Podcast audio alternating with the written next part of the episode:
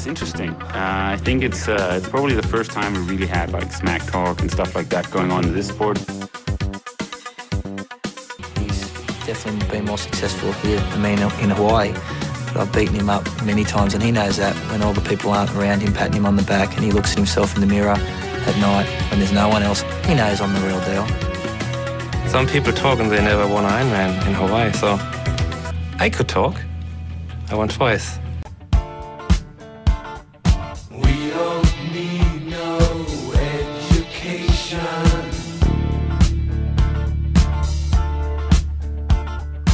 We don't need no thought control.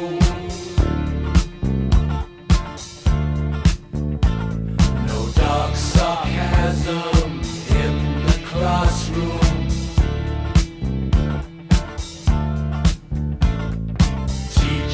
Leave them kids alone.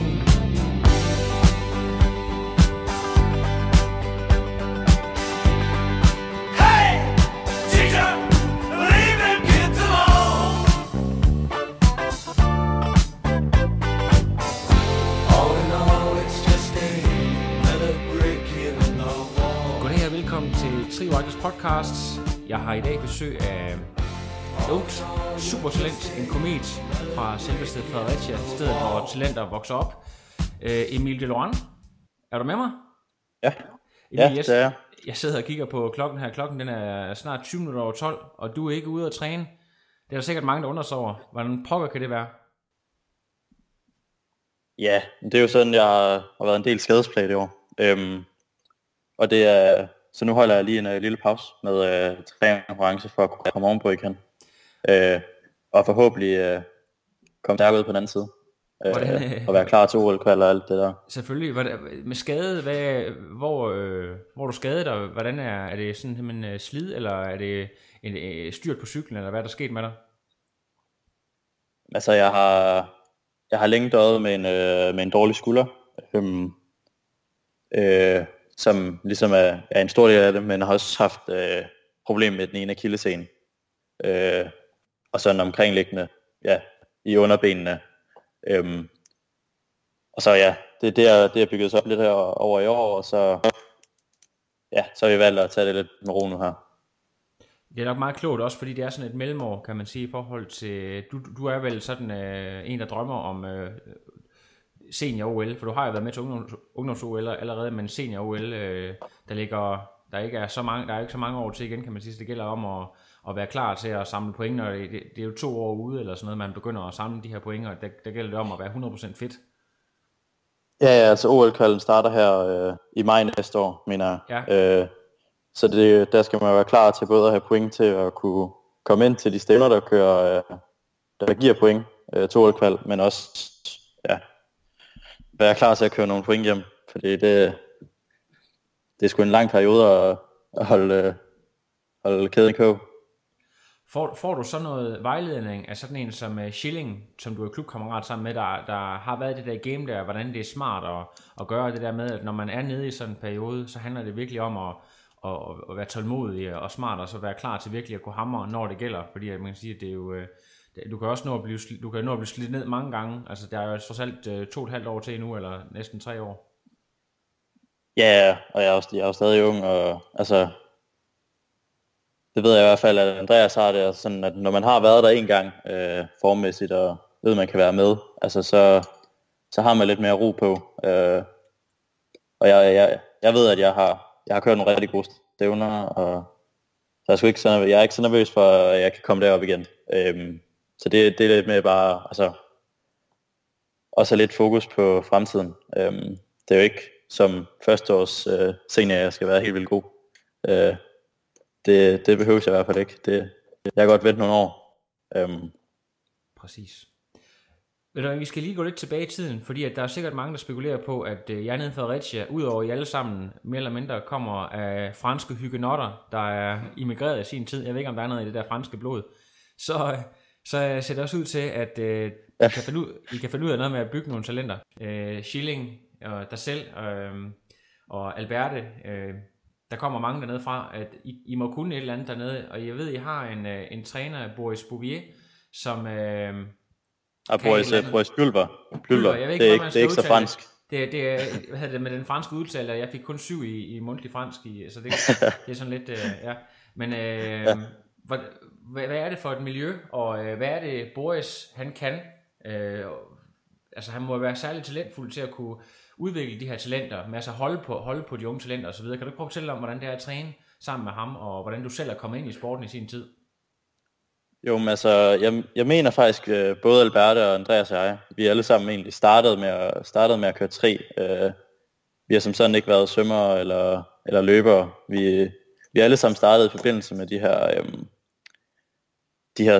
de store stævner, der har været i Fredericia, da der var VM og Ironman og sådan noget, hvor de havde sådan nogle små børneduatlons og sådan noget, og det var egentlig der, vi alle sammen kom ind i det. Og så har Boris, han har jo været, han har været cheftræner i kraftcenteret, der var i Fredericia i tidernes morgen, og så har han jo været ungdomstræner i klubben, som vi alle sammen har, er startet i. Og så der har selvfølgelig også været, i Fredericia har der altid været rigtig mange ungdomstrænere. Det er ikke det, der har været problemet. Altså, der har næsten altid været 4 trænere til træningen, og ja, de har været rigtig gode til at gøre det lidt til en leg. Men selvfølgelig her efterhånden, så vi blev ældre, har vi sådan decideret haft Boris som træner. Og ja, jeg startede med ham. Jeg startede med at køre tri i 2007, og det var vel, da jeg blev sådan 14-15, at jeg begyndte at få Boris, sådan, at han planlagde programmer og sådan noget til mig. Men Boris er jo bare en rigtig god talentudvikler. Er det fordi, han sådan går hen og coacher den individuelle? Hvad er det, han gør præcis, der sådan motiverer en? Hvis du sådan kan komme med nogle eksempler på noget, han gør, eller noget bestemt, en bestemt måde at sætte træningen op på, eller den måde, han taler til sine atleter på, hvis du kan komme med et eksempel måske? Jamen, altså, jeg kan huske en af de første gange, vi havde sådan en møde om træning, da jeg ikke var så gammel, der spurgte han mig, om jeg ville være god som junior, eller jeg ville være god som senior. For det sagde han, det var vigtigt i forhold til, hvordan vi skulle træne. Og jeg sagde selvfølgelig, at jeg ville være god som senior. Og så sagde han, okay. Og så begyndte vi at lægge programmer, og sådan, og det har været... Altså, vi har trænet relativt lidt i forhold til jeg ved, hvor mange andre trænere. Altså, det er sjældent, jeg har været op og træne over 20 timer her i mine ungdoms- og juniorår.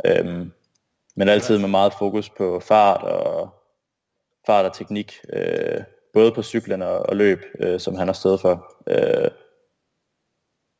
Og rigtig meget sådan krydstræning og skiftetræning. Så jeg tror, at den fokus med, at han har hele tiden ligesom...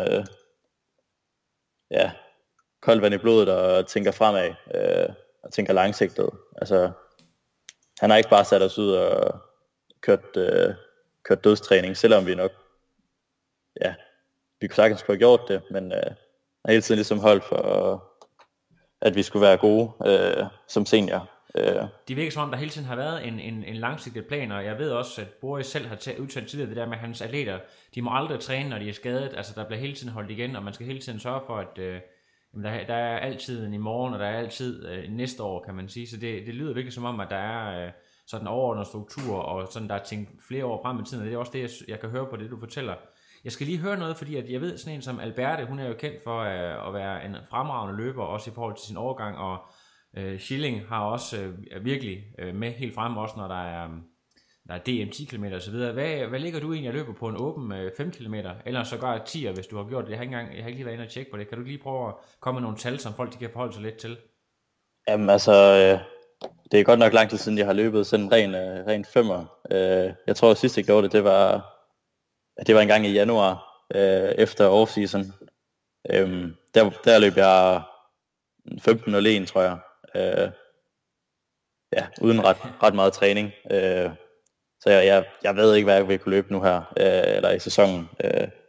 Men jeg løb 31:40 på 10 km i februar, eller marts, tror jeg, det har været. Så det er ligesom der, jeg ligger omkring. Men altså, jeg har også løbet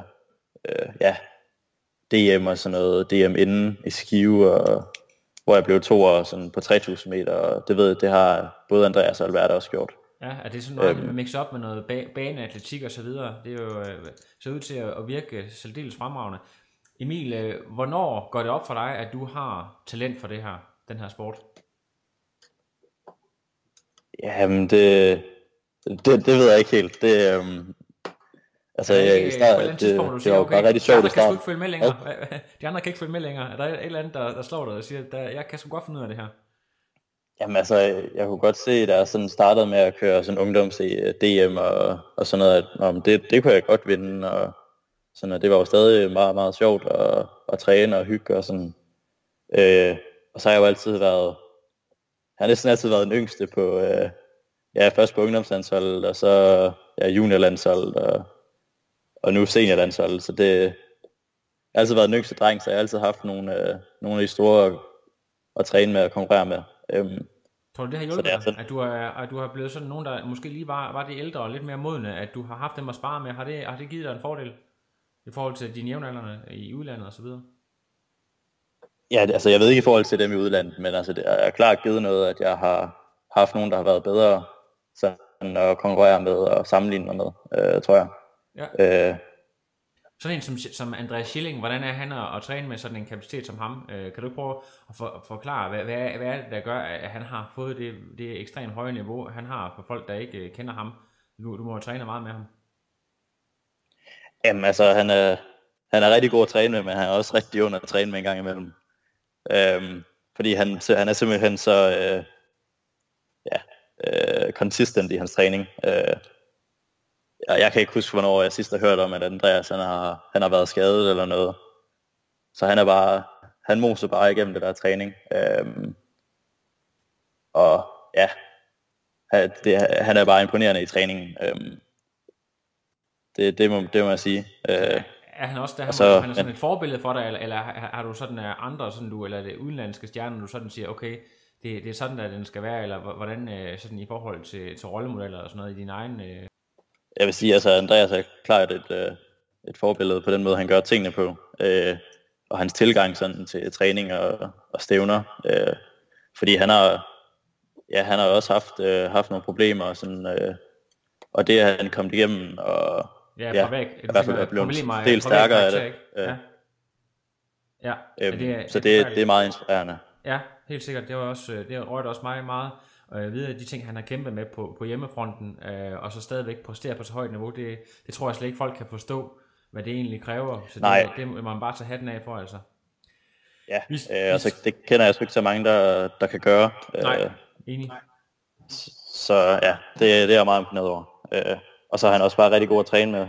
Altså, han er ikke bange for at sige, altså, om jeg er træt i dag, det er måske ikke lige de intervaller, jeg skal køre.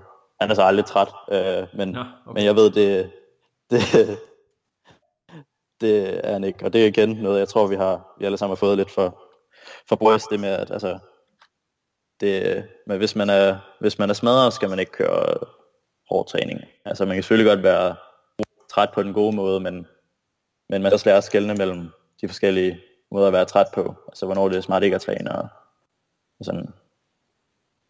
Det lyder simpelthen som om, at det er en virkelig, virkelig sund kultur, I alle sammen kommer ud af. Jeg tror, det er virkelig noget, som folk de kan lære. Jeg håber også, der er mange, der hører med her, som tager det med i overvejelsen. Det der med, at selvom programmet måske siger, at man skal hamre, og man har fornemmelsen af, at det ikke vil være det bedste for en, så er det okay at bakke af, sådan også for det længere perspektiv i mente.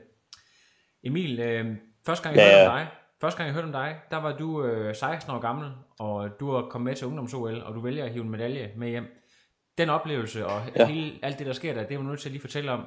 Måske også selve konkurrencen, også hele det der setup omkring ungdoms-OL, og hvordan det var at komme afsted til det. Jamen altså, det var jo noget, som jeg fik at vide, at der er ungdoms-OL-kvalifikation her næste år. Husk, Kasper Geil sagde til mig, sådan noget. Det synes vi skulle prøve at køre. Det var så i en hollandsk by, der hedder Weert. Der var vi, jeg tror vi var 89 eller sådan noget til start, så det var et ret stort felt. Og vi så med så en lille kanal, så der var ikke så meget plads. Men der blev jeg femmer. Og det var sådan en top 12 kvalet til ungdomshold. Så der var jeg med, og sådan, og det var stort. Der følte jeg næsten allerede, at jeg havde vundet. Det var meget stort. Og så i løbet af sommeren op til, vi skal til Kina der kører træningen rigtig godt, og jeg har en rigtig god periode med løb og det hele og sådan, og så kommer vi til Kina, og det fungerer også helt fint, og så det var meget uventet, altså at jeg tog medaljen, vil jeg sige. Det var ikke lige noget jeg selv havde regnet med, at jeg lige kunne gøre, fordi der kom jo også nogle gode australier og newzealændere og amerikanere og sådan, så. Hvor kunne du mærke, at du var bedre simpelthen? Altså, hvor er det, du skiller det ud i forhold til? Fordi at man tænker, Australien og sådan noget, det er sådan, de kan jo nærmest svømme fra de bliver født af. Altså, det der med, hvor er du simpelthen bare bedre all-round? Er du en bedre løber end dem på din årgang? Eller hvor er det, du er stærkere? Fornemmer du selv? Altså, jeg tror nok, at en af de forser, jeg altid har haft, det har været rigtig god til at løbe off-bike. Det har som sådan ikke voldt mig så store problemer at løbe off-bike i forhold til normalt løb. Så det er jo meget heldigt som triatlet at have det sådan. Men også, at vi har altid haft meget fokus på sådan detaljerne og skiftene og sådan noget. Så det er ikke sådan, det er aldrig der, jeg smider sekunder. De sidder der bare. Og det er jo rart, når man har brugt så meget tid på det og øve det. Så jeg tror, det der med at sætte sådan et godt ræs sammen, det er nok en af de fordele, jeg har. Og så var der også en del skriverier i pressen. Det er jo ikke altid, at triatleterne, det er næsten ligegyldigt hvad, så synes jeg ikke, at man er specielt god til at sådan, nævne, hvis der har været et eller andet stævne, som folk inden for triathlon ved måske godt, men sådan, at det kommer ud til den almindelige befolkning. Men lige præcis dit resultat, synes jeg faktisk... at der blev skrevet en del om. Fornemmede du også det, at folk, nu vidste folk godt, hvem du var, sådan udover bare folk i triathlonklubben i Fredericia? Jamen altså, det var de der dage efter. Det var godt nok vildt. Der var jo nogle journalister med dernede i Kina der, som sådan hele tiden rapporterede for, der var en fra politikken, kan jeg huske, og de havde også deres egen sådan pressemand med. Så det blev jo, den her nyhed kom jo ud til nærmest alle nyhedssider. Jeg husker, at jeg fik sådan et billede og sendt hjem fra, hvor der stod det på tekst-tv og sådan noget. Det var meget sjovt. Men det er meget sjovt, men man var jo sådan lidt... tekst-tv, det er sådan grænsen for, hvor langt man er kommet, ikke? Det er stadig det, der tæller på, om man har make it big, eller man ikke har make it big. Fremragende. Hvad hedder det? Ja, du kommer hjem og har lavet det her, så er det også, man tænker, okay, her har vi måske den kommende Rasmus Henning og så videre, og du sådan kommer hjem og hverdagen igen, er det sådan, hvor lang tid går der sådan derefter? Lander du igen, og det bliver hurtigt hverdag, eller føler du ligesom, at du tager den der oplevelse med dig, det er sådan, den har sådan en, en forstærkende effekt på din træning, og de konkurrencer, der kommer efter, eller hvad sker der, efter du kommer hjem fra OL? Jamen altså, det var lidt mærkeligt at komme hjem, fordi at man havde levet lidt i den der boble der i Kina. Det er jo ikke alle nyheder, der når til Kina. Så det var vildt at se, hvor meget sådan opmærksomhed, der har været omkring det. Og så kan jeg huske, at jeg kører DM-finalen i Kolding, hvor jeg så styrte om at udgå, så det var også sådan lidt... antiklimaks. Det var også en lidt antiklimaks, men så havde jeg jo så sæsonpause derefter, og det var vildt, fordi alle vidste det jo, og det var en sjov oplevelse. Og så blev jeg jo nomineret til Årets Fund, politikens kåring der, så man blev hele tiden også lidt mindet om hvad man havde lavet og sådan, så, og det var også der jeg fandt ud af ligesom at om jeg har en niveau til at være med, og som jeg sagde før, så er det lidt nemmere at komme derop igen, og tro på, at man kan have det. Så det var da klart, det var ligesom det gennembrud. Ja. Så jeg har jo været inde og kigge lidt på de resultater, du sådan har lavet, for jeg skulle lave det her interview. Og 2016, der har du faktisk flere rigtig gode. Du har junior SDU European Championship nede i Lissabon, hvor du bliver 3'er, og nordisk mesterskaber, hvor du bliver 2'er i Fredericia, og så bliver du faktisk også dansk mester. Er der nogle af de her, der sådan står ekstra klar, eller er der sådan, du er ekstra stolt af, du synes, at det var fedt, eller er det sådan mere sådan de konsistente toppræstationer, du sådan går op i, at du kan levere kontinuerligt på et højt niveau? Jamen altså, ja, som du siger det, så var 2016-sæsonen en sæson, hvor jeg sådan, en af de første sæsoner, hvor jeg sådan præsterede sådan rimelig kontinuerligt hele sæsonen. Så det var jeg rigtig glad for. Og selvfølgelig at købe på det der til EM, det var også sjovt.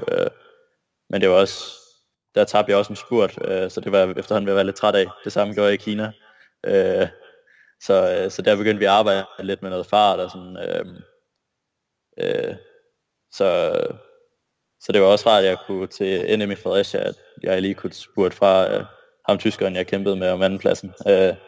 Og det samme til DM, kunne vinde den spurt. Så hvem var det, du lå at battle med der til DM, til den sidste finale i DM? Jamen, det var lidt et spøjstræs, fordi Andreas han var styrtet på cyklen. Og det var sådan lidt, altså, jeg lå nummer 2 inden ræset. Og hvis jeg skulle vinde, så skulle jeg vinde, og Andreas skulle blive nummer 4, og det var sådan lidt et umuligt scenarie. Men jeg ligger sammen med Henrik Clemmensen og spurgte der til sidst, og vinder spurten, og vinder finalen der. Og så var der alt det palaver med Anders Lund og Andreas, som spurgte om tredjepladsen. Kan du lige prøve at genopfriske den der, fordi det kan godt være, at den er gået lidt i glemsen, der var et eller andet der. Du nødt til lige, hvad gik det ud på med de to? Jamen det var jo noget med, altså selve opløbet på ruten, det var rigtig mærkeligt, man skulle sådan dreje. Sådan med 50 meter til mål, skulle man sådan dreje skarpt ind til højre, og så lige ud ind mod mål. Og så var der vist lidt skubberi, og sådan, og der blev nedlagt protest. Og sådan, men det var ikke rigtig noget, der var ikke rigtig nogen, der havde filmet det, og man kunne ikke rigtig se noget. Så det blev, den blev ligesom ikke, den fik man ikke medhold i, den protest. Ja, det gjorde jo så, at jeg vandt DM, og Anders Lund blev 2, og Andreas blev nummer 3. Hvordan føler du det, at du står og har vundet på, hvad kan man sige, at det sådan, du er sådan lidt i følelserne, så vold ikke, der er nærmest andre, der kan afgøre, om du vinder DM? Men det var lidt mærkeligt, og jeg stod også lidt med følelsen af, at det var nok ikke mig, der, altså jeg vidste jo også, at det nok ikke var mig, der skulle have vundet, når det især er træls, når det er et styrt, der kommer til at afgøre det. Men det er jo en del af gamet. Ja, helt sikkert. Og sådan, jeg var bare rigtig glad for den præstation, jeg havde lavet. Det var faktisk lidt det samme, der udspillede sig i Kina. Der var også protest mod englænderen, der vandt fra New Zealanderen, der blev 2'er. Så der sad vi også og ventede i næsten en time på, at vi kunne komme på podiet og sådan. Så ja, der er altid lidt drama.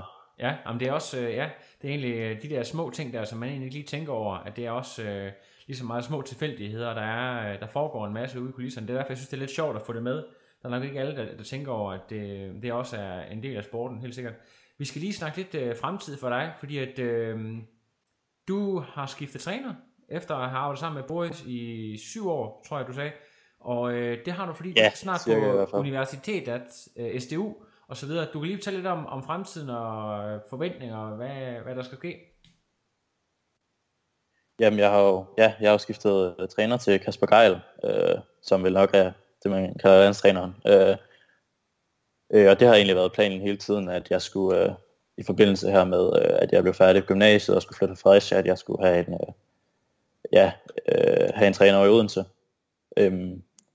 Og det er jo så, jeg blev Kasper, og det er jeg rigtig glad for. Men jeg regner med at flytte til Odense her i gang i efteråret, og så starter jeg på studie til vinter.